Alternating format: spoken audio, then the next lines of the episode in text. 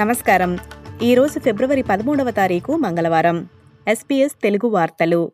చదువుతున్నది సంధ్యావేదూరి ముఖ్య అంశాలు మొదటిసారి ఆస్ట్రేలియన్లు ఇల్లు కొనుక్కొని స్థిరపడే విధానానికి గ్రీన్స్ అడ్డుపడుతున్నారని ప్రధానమంత్రి యాంతోనీ అల్బనీసీ ఆరోపించారు.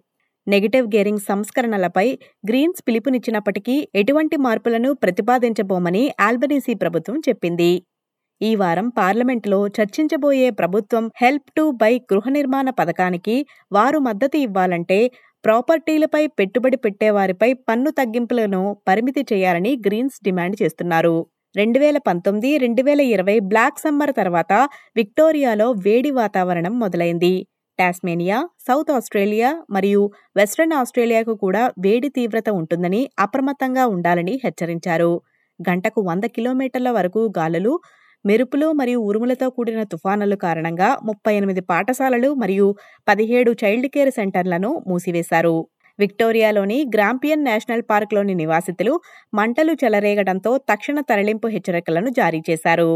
సిడ్నీ సీబీడీలోని మూడు పార్కుల్లో ప్రమాదకరమైన ఫైబుల్ ఆస్పెస్టస్ని కనుగొన్నారు.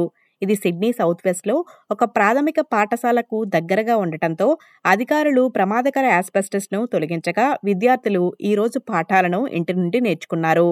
సిడ్నీలోని పశ్చిమాన ఉన్న రోజెల్లే పార్క్ ల్యాండ్స్ వద్ద జనవరిలో ఆస్పెస్టస్ని కనుగొన్న తర్వాత పాఠశాలలు ఆసుపత్రులు రైల్వే స్టేషన్స్ మరియు పార్కులతో సహా న్యూ సౌత్ వేల్స్లోని అనేక ప్రదేశాలలో రీసైకిల్ చేసిన ఆస్బెస్టస్ను కనుగొన్నారు.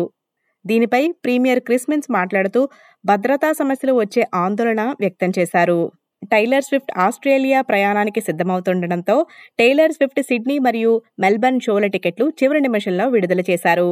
ది ఎరాస్ టూర్ అన్ని షోలకు పరిమిత టికెట్లను ఈ మధ్యాహ్నం టికెట్ టెక్ ద్వారా అమ్మకానికి రానున్నాయి. ఈ వార్తలు ఇంతటితో సమాప్తం. మీరు వింటున్నారు ఎస్పీఎస్ తెలుగు. మరిన్ని తెలుగు పాడ్కాస్ట్లను ఎస్బీఎస్ ఆడియో యాప్ ఇన్స్టాల్ చేసుకుని ఎస్బీఎస్ తెలుగు ద్వారా అన్ని తెలుగు పాడ్కాస్ట్లను వినండి.